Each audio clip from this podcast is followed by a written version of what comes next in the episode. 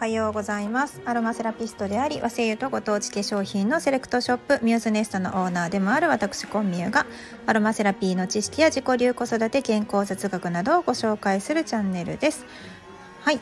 本日はついに万年筆沼にはまるということでうん。もともと文房具が好きな人なんですけれども絶対万年筆だけは手出さんとこって思ってたんですよね。文房具めっちゃ好きであのもともと売ってるジェットストリームの4色プラスシャープペンのあの多色ペンとかねああいうやつを全部こう改造したりとかして で東急ハンズの店員さんに「これこれこれをねこういう風に使いたいんですけど」って言って「あそうですね自己責任でお願いします」って言って言われるぐらい好きなんですけど。最近はねちょっとねこうそんなにこまごましたものをこう取り揃えてゆっくりこう自分が好きな絵を描いたりとか手帳をこう細かく描きまくったりとか絵日記つけたりっていうのがなくなったのでそんなに買わないんですけど、まあ、今まで全然手にしてなかったね万年筆についに手を出してしまったんですよ。万年筆なんで手を出さなかったかっていうと、まあ、第一に高いじゃないですか。今やねその1,000円のまあ、書くのとか書きやすい子供用の万年筆も出てますし何やったらもうダイソーやったかな。ダイソーで100円のね万年筆ありました。見た目はなんでこんなダサいんやろっていうぐらい ダサいんですけどでも100円で万年筆ありました。普通に書けましたよ、うん、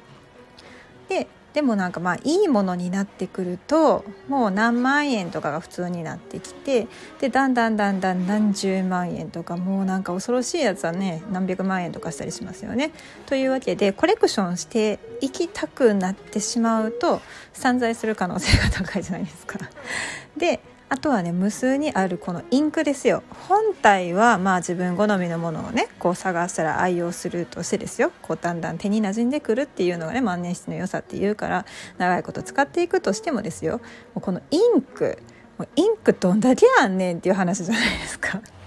もう沼でしかないですよね。だってもう各メーカーからインクどんだけ出てんねんって同じ青でも全然ちゃうみたいなねそういうのがあるわけですよ、まあ、しかもこう国産のものもあれば海外産のものもいっぱいあってでもほんまそんなんこう自分のこの一色って思ってても家帰ったら似たようなものがあったとかいうねなんかそういうなんか大ボケをしそうな気がして もうコレクションしたらキリがないっていうのがあります。であと3つ目はね使うシーンがあんまりない。うん。あの手帳を書くときに結構こう書き直しをすることが多くてですね。最近はずっとこうフリクションを使ってたんですよ。フリクションの多色使いですね。なので、まあ、消えないねインクで書く万年筆で、まあ、しかも水垂れると結構にじんじゃったりとかするのでそういうこう万年筆を使う機会っていうのがあんまなかったんです、まあ、そんな誰かにねそのものすごくお手紙を書いたりだとかあとあの書類にサインをするだとかそういったこともないので。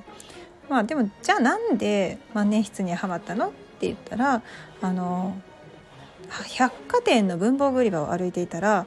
あのパイロットの「色しずく」っていうシリーズのねインクを発見したんですよ。そしたらもう名前がですね朝顔に始まりこう露草とかねクジャクとか霧雨とかもうめちゃくちゃ美しいんですよね。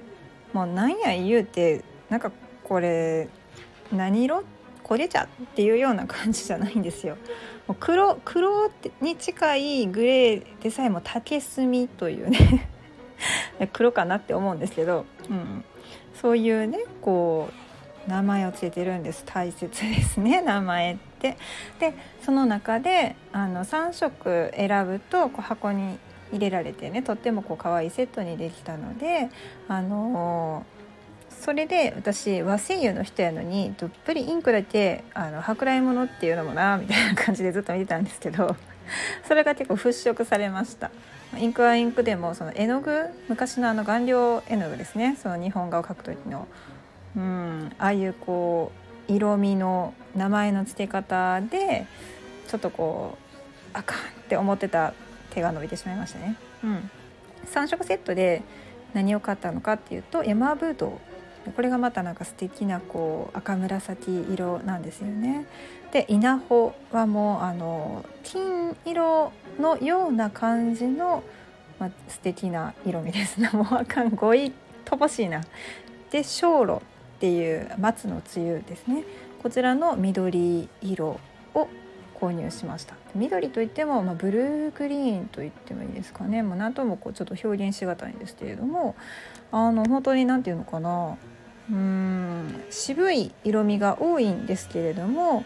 とってもこう馴染みやすい色味です。でしかもですねそのインクを入れるのに、まあ、いい万年筆どうしようかなって言って悩んでたんですけれどもあのパイロット製のですねキャバリエかな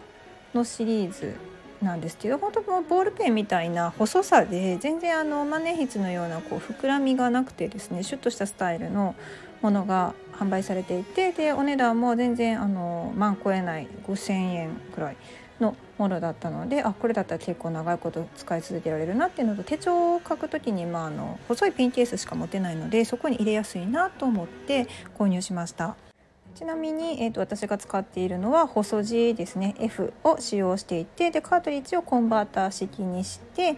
でインクを入れ替えて使っています。で主に今はあの店でお買い物してくださったお客様へのお手紙ですね品物に添えるお手紙。とあと手帳でも変更の少ないあの未来日記みたいなところとか今月のテーマみたいなねそういうところに使うようにしています。そしたらですね、まあ、万年筆にはまってるっていうのがですね 何かを引き寄せたのかあのもう一本万年筆が我が家にやってきましていただいたんですけれどもこれがまたボディが透明のものなんですよね。もうボディが透明なもの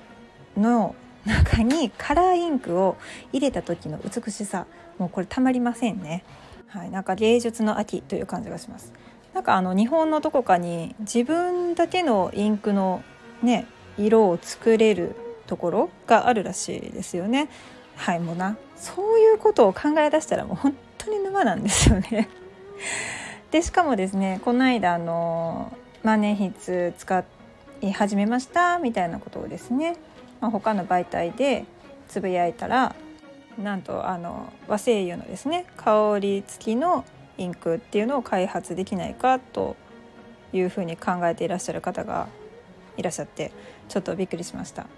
もしね書き添えたお手紙からいい香りがしたらすごく幸せだと思うんですよね。でまあ昔からお手紙にあの香水を吹きかけてから封筒に入れるような習慣、うん、文化ですね。で日本だと平安時代ぐらいだと香を抱きしめたね紙を使ったりとかしてましたよね。だからそんな感じでお手紙に香りをつけて、まあ、郵便として発送するっていうこうちょっとアナログな文化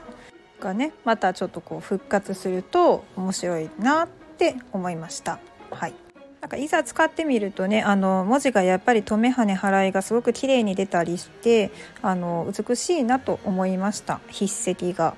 うんボールペンにはないやはり書き味っていうのが出てくるのでとっても万年筆ライフ楽しんでおります。